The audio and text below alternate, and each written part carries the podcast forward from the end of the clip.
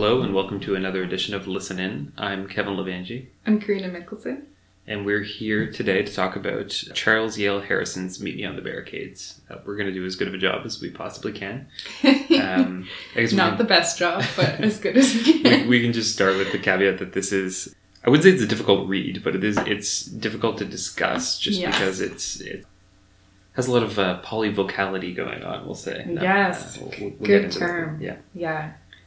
So this novel, Meet Me on the Barricades, recounts a few days in the life of P. Herbert Simpson, a middle-aged, weak-hearted oboist with the New York Symphony Orchestra, and a leftist fellow traveler uh, during the Spanish Civil War. So this book takes place 1937, think so, 1938, around then. Simpson is subject to wild hallucinations that are sometimes daydreams, sometimes drunken delirium, and sometimes intricate dreams while asleep. In these dreams and hallucinations, he escapes his unrewarding marriage into a passionate fantasy of a Russian girlfriend, and escapes his day job in the symphony to fight on the front lines of the Spanish Civil War. Harrison's novel is a unique book, significant for its self consciousness as a modernist novel and a political document. Meet Me on the Barricades is a densely elusive text that layers global politics, revolutionary theory, classical music, literary theory, world history, and anti Stalinism. So, Kevin, how would you describe this novel? Well, here in our notes, we say it uses kind of extensive segments of quotation and pastiche. Mm-hmm.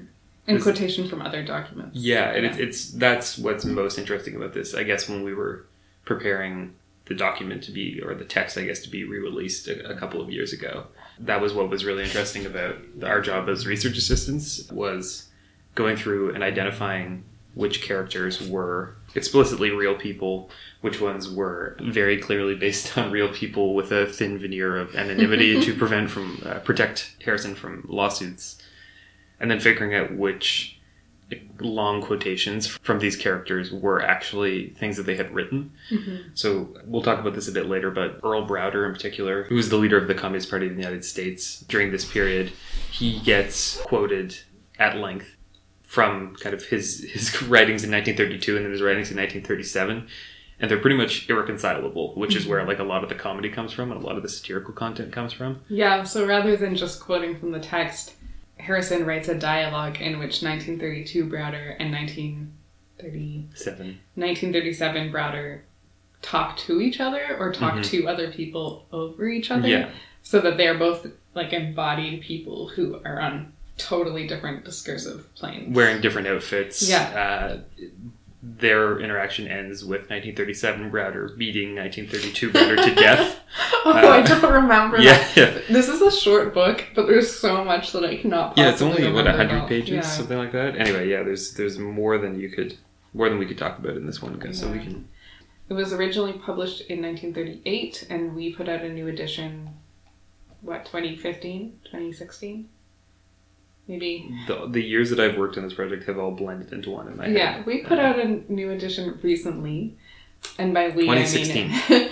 and by we I mean it was uh, edited by Bart Vautour and Emily Robins Sharpe, and that Kevin was one of the research assistants on that project. Mm-hmm. And I was nearby while it all happened. I didn't really acquainted do with everybody. yeah. And this book is very funny. So when we've been working on it, we're also releasing a teaching module for anybody brave enough to teach it. Mhm. We've been reading quotes out loud to each other, and every time I pick it up, like my eye falls on a hilarious quote. And we it's freely accessible on the SpanishCivilWar.ca website. Uh, if you get a chance to read the book, though, you definitely should. It's again short, extremely funny. Uh, if you kind of have a, it's it's especially funny if you have an appreciation for like left wing history and the minutia of kind of the debates going on at the time between the Popular Front and the Trotskyists and that sort of thing, and, and all of mm-hmm. these arguments that are playing out in sometimes on the streets of, of Barcelona Yeah. in a violent way. So But even if you don't have an understanding of those intricacies, Harrison's just a funny mm-hmm. writer. Well, and, and you can find many things to laugh at without understanding the context. then we spent a summer writing out all these explanatory notes in the back. So yeah, there's there's a lot of tools in our new edition to help you enjoy the book. Charles Yale Harrison was an author, journalist, and leading figure of the literary left in New York in the 1930s. He was born in Philadelphia but was raised in Montreal, which is how we've managed to claim him as a Canadian. he uh, began working as a journalist at 16, but soon after he enlisted in the Canadian Expeditionary Force and was shipped off to Europe, where he fought in France. His experience in the First World War uh, inspired his best known novel, Generals Die in Bed, which was published in 1930. He eventually moved to New York, where he worked as a journalist and public relations consultant. Though he seemingly never joined the Communist Party, Harrison was active in some of its cultural associations and worked as a contributing editor for the renowned New York based magazine New Masses. He was involved in the founding of the United States' uh, John Reed Clubs in 1929, an organization named for the radical U.S. journalist who covered the Russian Revolution. Uh, his 10 Days That Shook the World is also worth reading. It's not funny at all. John Reed. John Reed's, yeah, yeah. The clubs were put together by the Communist Party to provide space for politically inclined writers to meet and collaborate. Harrison was later expelled from the clubs, uh, apparently for openly criticizing the USSR's treatment of Leon Trotsky's daughter. So that that'll come up a bit later when we talk about the political content of the novel and how that relates to what we're kind of projecting Harrison's own politics to be. Yeah, so the John Reed's clubs would those have been analogous to the progressive arts clubs that were popping up in Canada in the 1930s. I think so. I think that the the John Reed clubs were more specifically literary in their content. Like it was really for like prose. Okay. Uh, I could be wrong there. But, yeah, whereas uh, the progressive arts club, I feel like they often focused on poetry and drama. Yeah, and I think whenever I think of the Progressive Arts Club, I think of drama. But again, that's that might just be my drama. that too. When the John Reed clubs got, I don't even know what you want to call it, disbanded, I guess, when there was kind of the change in in strategy towards the Popular Front, that alienated a lot of the the writers mm-hmm. who were associated with the, the, Communist Party. So I think Harrison probably didn't like that very much. Yeah. I think um, Richard Wright and Ralph Ellison were also tangled up in that. I, okay. I, know, I know both of them had you know uh, breaks with the Communist Party at various times for various mm-hmm. reasons, but uh, you know I imagine that the loss of the clubs was probably a, a pretty big reason for a lot of the writers of the period. Mm-hmm. So Harrison is best known for his 1930 anti-war novel Generals in Bed, which follows a Canadian soldier fighting in World War I. Generals in Bed was controversial for its frank depictions of violence and its unsavory view of the Canadian and British military. It features Canadian soldiers looting the French town of Arras and committing war crimes against German soldiers. There's little heroism to be found in this in this book, as soldiers of both sides prove themselves to be both brutal and cowardly, and commanding officers are represented as manipulative. Generals Die in Bed was a deeply serious, stripped down, and modernist work, which contrasts sharply with the satire of Meet Me on the Barricades. But even within Meet Me on the Barricades, there are moments when satire gives way to something unfunny, and Harrison's anti war commitments come to the foreground. And Generals Die in Bed is also a very short but very good book, which I really recommend reading. It's a very horrific, it's a very similar. It reminded me a lot of All Quiet on the Western Front by Erich Maria Remarque, but perhaps more brutal. And there was a lot of backlash from the Canadian military and Canadians in general when it came out, because even though it is fictional, it is fictionalizing some real events during the war, which cast the Canadian military in a terrible light. Yeah. Harrison struggled with a heart condition throughout his life, which inspired his 1949 self help book, Thank God for My Heart Attack. And he died quite young. What are we going to say about this book? I mean, we were. There's kind of the interesting question, I guess, right out of the gate about who Simpson, like the main the main character, is is what sort of uh, trend within kind of leftist circles is he meant to represent? Mm-hmm. In some ways, I think it's kind of the limits of what we would call like fellow travelerism, the way in which people who are uncommitted. It, it, in this specific context, it means people who are you know sympathetic to the, the Communist Party's aims, but not actually a, a member of the party. Trotsky actually writes about this a fair bit in his uh, his text uh, "Literature and Revolution," and it's interesting that he really focuses in on the idea of the fellow traveler as a kind of the non-proletarian author who's really sympathetic to the, the aims of the workers' movement, but not actually aligned to it and and he has the observation that uh, as regards to a fellow traveler, the question always comes up: how far will he go? This question cannot be answered in advance, not even approximately. The solution of it depends not so much on the personal qualities of this or that fellow traveler, but mainly on the objective trend of things during the coming decade. Um, this book is sort of contradicts that a little bit, I think, in the sense that Simpson is really like his personal failings are numerous and uh, of particular focus for the book, but I do think that it's interesting to think about how he's representative of the larger kind of middle class, petty bourgeois, intelligentsia, whatever, however many different kind of like epithets or, or descriptors you want to attach.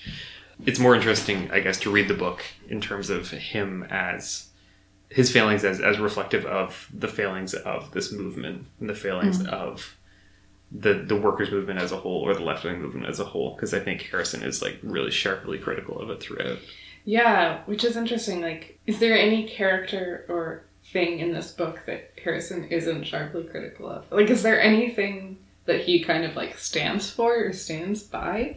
That comes up in the two characters who Simpson like spends that night drinking with. The one is Escazo, the Spanish violinist. Mhm. And then the other is Daryl. So Daryl's this newspaperman who is very cynical. Used to be a leftist, covered the Russian Revolution.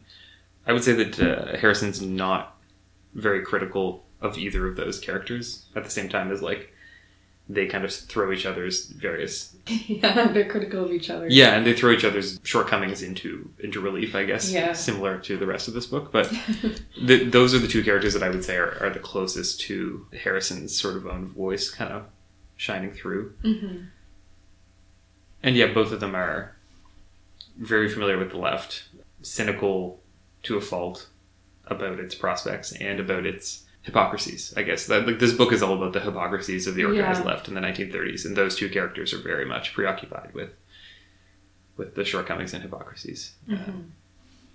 Yeah, another thing that Harrison is definitely is is anti-war. Like Mhm. that's one politics politic. It's one viewpoint that you can kind of locate across this book. And I remember one of the really interesting things about Generals Die in Bed is that it presents a very anti-capitalist reading of war and it critiques the First World War in terms of exploitation of soldiers as laborers, which is not something that many war books and war stories do. Do you have any th- thoughts on like how his anti-warness kind of comes out in this novel? Yeah, I think that the specific hypocrisies of I, I keep focusing on Browder just because he's kind of Yeah, this he's a major character in this book. um, and his his specific hyp- hypocrisies that I think really uh, come to light are his alignment with like the U.S. You know, Eisenhower hadn't coined military-industrial complex at this point, but he Yeah. is all of a sudden he's he's mobilizing all of this goodwill that like communist organizing has built up towards like beating a war drum effectively Yeah. and that I think really disgusts Harrison. I don't know if he would who would have called himself a, a pacifist. I don't know if you know that's really a fair descriptor, but I do think that there's a there's a revulsion at war, even if it's seen as necessary at certain t- points. And I think that the idea that you're going to lose sight of that in order to focus on the kind of heroism that so preoccupies Simpson in his daydreams, Yeah. uh, like that's I think that's the really kind of nasty. Uh, Yeah, so Simpson dreams of himself as a heroic soldier all the time and a Mhm. heroic like leader of other soldiers um, who can kind of buoy up the men around him. Like Mhm. one of them's having a crisis of courage and he's there to like, um, boost his morale. Um, but at the end of this book, his fantasy gets away from him, right? And he's just a soldier being moved along, getting lost, getting shot. Yeah, so it becomes horrifying instead of heroic. And I think that the side of war that Harrison experienced was the horrifying side. Right. And I think that that's like his. He's obviously anti-war, but like more specifically, he's like anti-militarism, and that's what really Mhm. upsets him. I think about this Yeah. this period is that there's this, you know, the left is indulging in the same sort of fantasies of Mm-hmm. of youthful heroism, of martyrdom, of self-sacrifice, of, of all this stuff that. Yeah, the, well, I guess one of my favorite lines comes from Asasio, where he's saying like, uh, heroism is not a left wing virtue. It's bravery is not a left wing virtue. Like these are these can be equally mobilized by by fascists, by feudal knights, by the Yeah. dying for your cause is not necessarily a good thing. It can be, but it doesn't. Not necessarily something to be. Which is something that this time of Better kind of struggles with as well. Mm-hmm. But still, definitely falls into the the celebration of Yeah. the like camaraderie at the front, and all that stuff. Yeah. all throughout this book there's more than a hint of self-parody as well just Yeah. because i have i have here you know when lenin asks what it's to be done it's hard to imagine him being satisfied with the i started a literary magazine as a response and that's mm-hmm. sort of harrison's response to like to my knowledge he worked on some political campaigns and did some writing and, and did some some organizing but he wasn't like primarily an organizer he was mostly a, a writer and literary critic so there's definitely that sort of acknowledgement that what he's doing here is not a real or not a super important political intervention, I guess. Yeah. So in one of his fantasies, Simpson is imagining like leading the troops into battle in Spain. And I'm going to quote a little bit here. He says, Enthralled by the grandeur of the artillery concert, he fails to observe for a moment that his men have started to attack without him. Abashed, he hurries after them. Nonchalantly, he takes his place at their head, leading the advance. And then there's this moment when the pages of a dozen war novels flutter in his mind, and he refers to specific images. So the corpse of Kemmerich, Broadbent reclined in a shell crater, rats stepping daintily onto Paolauchi's chest, and those are moments, those are actual characters from All Quiet on the Western Front, Generals Die in Bed. I don't know what that third one is. And I find that interesting for the fact that he's read these anti-war war novels Yeah. and they're coming into his rogue fantasy in like kind of horrifying ways, like putrescence and rats and uh, that very cowardly scene for Broadbent in General Time. But anyway, Mhm. Yeah. he spends is- a lot of time daydreaming, but he is not the winner in his daydream. No, and there's constant intrusions. There's yeah, the very funny part where he's uh, taking part in a military parade in one of his fantasies, and then he goes, "Oh my god, this is rank militarism or something." he's realizing, and then and then he goes, "Oh, but wait, it's like this is the People's Army," and then like all of a sudden the the bunting is replaced with like red flags and, uh, and uh, all the the various names for the for the battalions that are marching down the street are like the Sacco and Vanzetti battalion, Yeah. and like all yeah. Yeah, and he has a mistress in his fantasies, this Russian woman, Natasha, Mhm. who in one of his fantasies cheats on him, and he's really upset by it. And it's like something he he's in like he's the one daydreaming, but he is not in control. And she kind of throws in his face the logic he uses to like mentally cheat on his wife, Right. which is that like she has sexual urges. Right, we're all just animals. We're all just filled with Yeah. yeah, and it's Um, and that is like a, a comment on his hypocritical like views on sexuality. for sure, for sure. Well, and just like it's made clear throughout that like he's both, yeah, obsessed with this like this kind of fantasy life, and and he's uh, and he's obsessed with Natasha, but he also is such a prude, like, like Yeah. such a like a middle class prude, like through and through, and that like that's a recurring issue.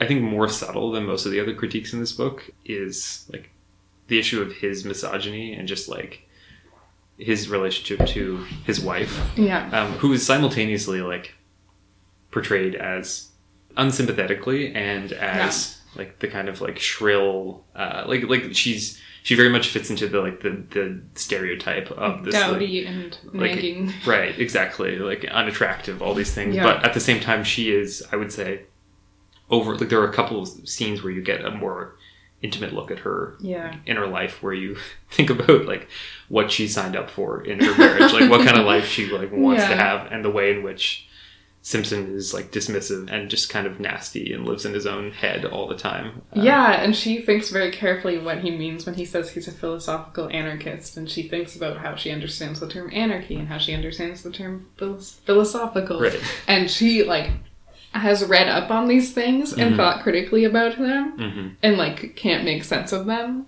yeah because he really- incoherent. like he's incoherent in his views. And I think it's really interesting that she is trying to do that, Mhm. but definitely yeah. well they play there's even the, the just the whole episode where they pl- they're playing cards the neighbors have come over to play cards and simpson just refuses to participate and he goes upstairs yeah. reads his book by himself Like, why would we play cards while people are dying? Yeah. It's like, okay, go upstairs and read your book. Well, and, he, and he's like rereading the same chapter of Yeah. the book about the, the history of the Russian Revolution for like the twenty third time, and yeah, yeah. we talked a little bit about his misogyny. There's some racism in this Mhm. book. Another more subtle, I would say again, but like Yeah. like in terms of the critique of that is is not Yeah. like the the pride, but it is definitely there. There's this, a section where he's like concerned, or he's he's fantasizing about being Russian, and then he's fantasizing about being Spanish, Mm-hmm. and of course he can't. None of his fantasies include the war in China, like the war between the Japanese Empire Mhm. and uh, the Republic of China, and then obviously the Communist Party mixed in there. Uh, and it, it's very clear because he can't imagine himself as a non-white person. Like there's Yeah. just no there's no room in his kind of in his fantasy for that. And even uh, Russianness is kind of pushing it, Mhm. which I think is kind of a commentary on how Russia is as much a part of Asia as it is Europe, Mhm. right? Like that there's this otherness to Russians. So I think he's. Did we decide he was half Russian? Yeah, fantasies? yeah, he's half Russian, Yeah. half American in one of his fantasies. Yeah, and his depictions of Russians in his fantasies kind of go back and forth from very cultured in a very like Western European Right. sense, Well, there's and French spattered and through. like yeah, and kind of like this savagery. hmm I don't know if that's the right term for it, but Yeah, I like think, I think that's animalistic like domination of urges and anger. and- Right. Yeah. the East Side novelist later on is talking about the Popular Front, and he's talking about all the racial anxieties that they're going to play on in order to like whip up the the population to like fight in the Second World War. And they're going to scare you know black people with Mussolini in in Ethiopia and Jewish people with Hitler, and then they're going to scare the American Legion, which was like this. The, the Canadian Legion is not not the equivalent. I would say the American Legion is almost had some like Klan like elements. Like they were like Okay. sort of a militia, and they were regularly known to call like be strike breakers and like super anti communist. Uh, I guess they were kind of like they were kind of a fascist organization Yeah. in some ways, or like proto fascist. And yeah, and they're going to scare the American Legion with like uh, the Japanese army. We're building an all-inclusive people's front. We accept anybody as long as they're prepared to speak out boldly against man-eating sharks. Like that's his. yeah. So yeah, th there's just a real sense that it leads to some collaboration with some very unsavory elements and, and some very racist elements of, Mhm. of American society. I'm finding it really hard to speak about this book coherently because everything connects to something totally different. Right. So you were quoting about like him struggling to read a modernist book Mhm. because of like the syntax didn't fit his mood or whatever. And then I'm like, oh, that makes me think of this and this and this and this, and it's it makes me think of how difficult it was to write a plot summary of it because Mhm. there is no like There's no through line. linear linearity. Yeah, Mhm. through line. Yeah.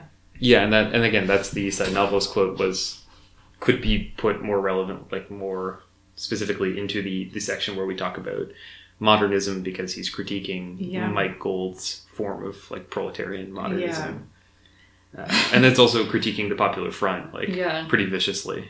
Um, This is a modernist novel, and we've said it was self consciously modernist. And it shifts its form at various Right. points. So, chapter 10 is very different from the other Mm-hmm. chapters. It's done as a kind of dialogue, like you were reading a play, Mhm. kind of. And it's heavily influenced by James Joyce's Ulysses, Mhm. which I cannot speak to that No. much. Uh, but there is a kind of when we say self-conscious i feel like there's this self-consciousness about engaging in modernist techniques Mhm. and whether or not they are useful at this time or what is the most effective modernist technique while also he is deliberately and continuously using things like juxtaposition and illusion and experimentation while also kind of being unsure about where this book fits in terms of high art and mass culture. Am I making any I sense? think, yeah, I think that sounds right. So, if we're talking about high modernism, um, the concept that a lot of people go back to is the Great Divide. Um, and Andreas Huyssen defined the Great Divide as the kind of discourse which insists on a categorical distinction between high art and mass culture. And that's a quote from Andreas Huyssen. So, people like James Joyce and T.S. Eliot kind of saw their high art as separate from mass culture and were much more experimental in their aesthetics. They really valued innovation. They put a lot of stock on mythological structures, so using myths to understand or to structure contemporary literature. No, I'm really making sense right now. But you know what I mean. yeah, yeah. yeah. And uh, high modernism has a like one of the main values or aesthetics that's used is like depersonalization, which I am not totally understanding in terms of how it would function in this book. Mhm. But when I think about the Waste Land, which is probably like alongside Ulysses, like the example of high modernism, Mhm. um, thinking about how Eliot does away with the lyrical I that was so important to poetry up to that point, and that kind of depersonalizes the poem, right? You're not in anybody's head, you're not feeling anybody's feelings. There's like this kind of distance between you and the poem. Right. Uh, that the lyrical I tended to collapse, and also a kind of distance between the author and the poem that the lyrical I kind of tended to conflate, right? Mhm. Do you have any thoughts on that? I'm really struggling to No, talk think- about this. I think that I think that all makes sense. I think yeah. I think Joyce is a, is a complicated example too, just because there is the like the, like there's a particular type of modernism like Eliot's that's hyper elitist. Yeah. Uh, this has also to do with I guess their political commitments, but I would say Yeah. Joyce is somewhat on the other end of the spectrum in terms Yeah. of this kind of like the reveling in sex, the talking about lower class Dublin, like even Yeah. you know. Um, reveling in like bodily hmm humor or bodily function, Mhm. even just not Yeah. not even as a source of humor. Yeah, exactly. But still, like this this real focus on the uh, on this experimental form, and that's Yeah. and I guess like the, this book, the Meet Me on the Barricades, tackles the debates that would have been going on inside left wing or communist literary circles at the time. Uh, it talks about them quite explicitly through the character of the East Side novelist, who is Yeah. a like barely veiled portrayal of Mike Gold, who is a really prominent Communist Party member and writer, um, who wrote the novel. Jews without Is money. it, Ju- I can't remember if it was yeah, Jews Without Money, uh, which Harrison was not a big f- fan of, as you can tell through this. Uh, he's the East Side novelist is talking about his like his, his community, his experience of, of growing up poor and Jewish, Mhm. and you know saying oh the, the agony of it, the suffering of it, the three hundred and nine pages of it, and that's how long Jews Without Money is. Like there's the, the book's never mentioned by name, but it's like very clear that's what he's talking about, and he, he he's throwing epithets.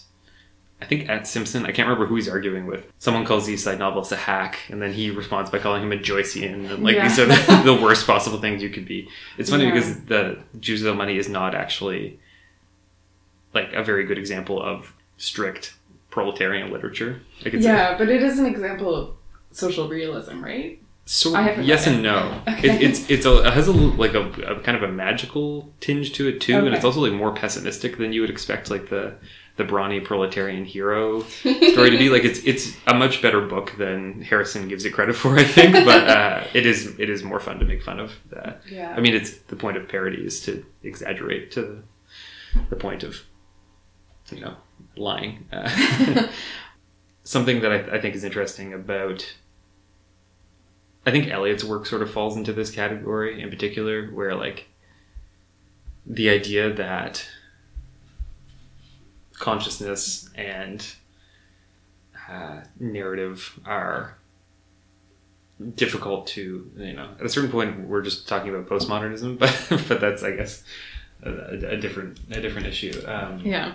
I, I guess what I, what I should say is, is drop that Eliot stuff and say that the, the form, like at a certain point, form itself advances a political argument, and this is written about uh, quite well by like two different people on on two different sides of this issue. I would say, and one of them is uh, Barbara Foley, who um, is a uh, like Marxist literary critic who's written a lot about Ralph Ellison Okay. uh, and his work. And I mean, um, Invisible Man is like the perfect example of this, where the form is advancing a political argument, and Ellis, Ellison's argument is basically like subjects are so fractured, like there's so we, we know so little. How could we possibly be entrusted to like advance a political project that's going to fix the world when we just can barely look after our own selves? Uh, and that book's like really sharply critical of the Communist Party, despite him claiming that it's not about the Communist Party, which is obvious BS. Um, So yeah, but Foley, I don't know if this is actually about Ellison specifically, but she writes, uh, complexity would come to signify the binary opposite of reductionism, whether leftism in politics, naturalism in writing, or sociology in the study of human politics.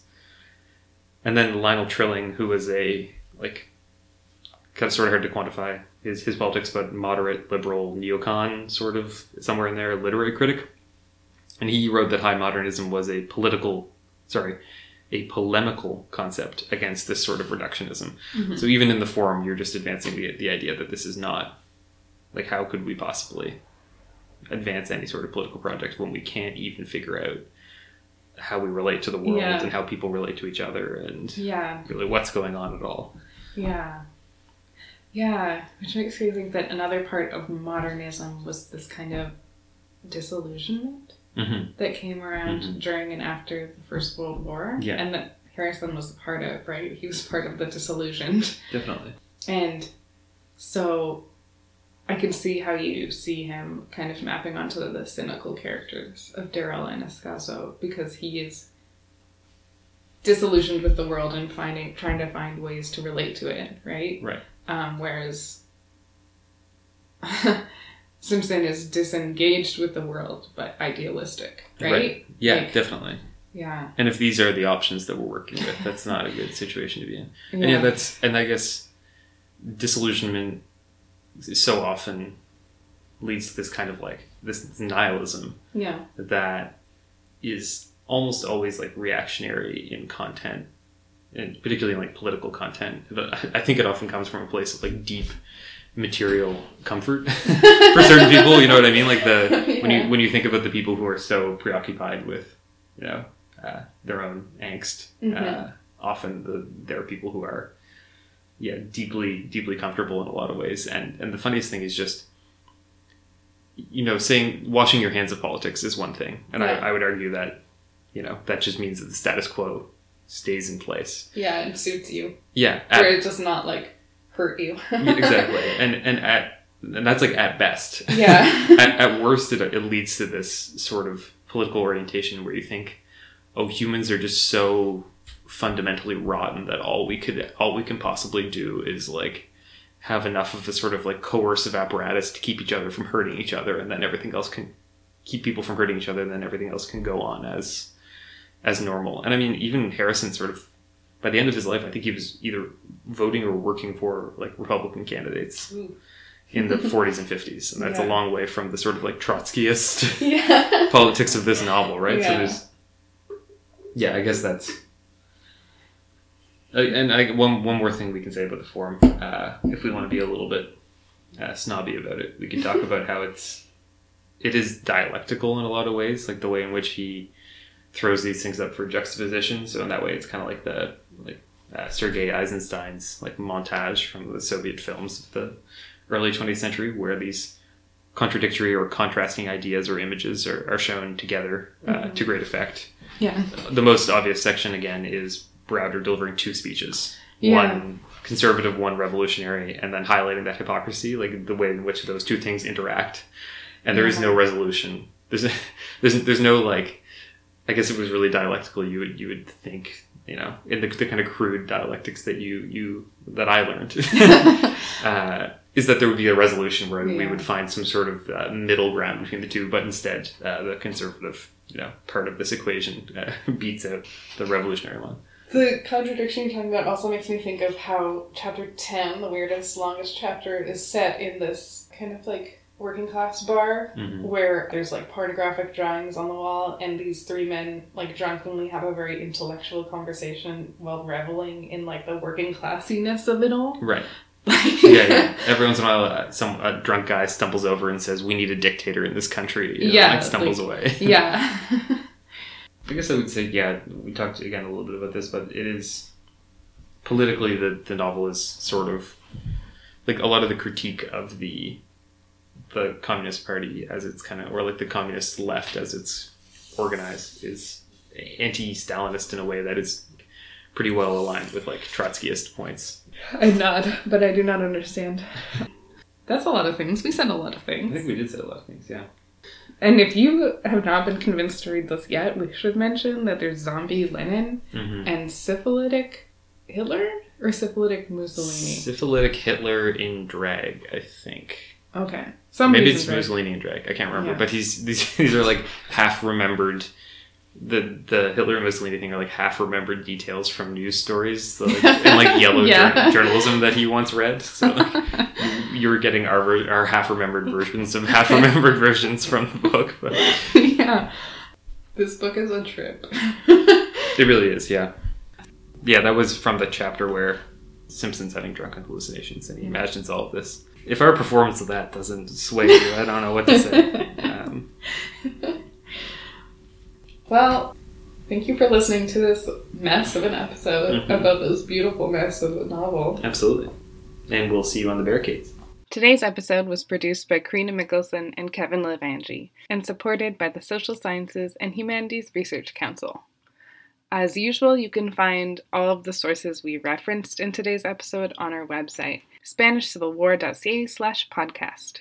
On our website, you'll also find a little bonus episode from this week in which Kevin and I read a fairly long segment from Charles Yale Harrison's Meet Me on the Barricades. Uh, and it's quite amusing and entertaining, so I suggest you check it out. You can also get in touch with us via our website or on Twitter at CanadaSCW. Uh, we'll be back in two weeks with another episode, so listen in.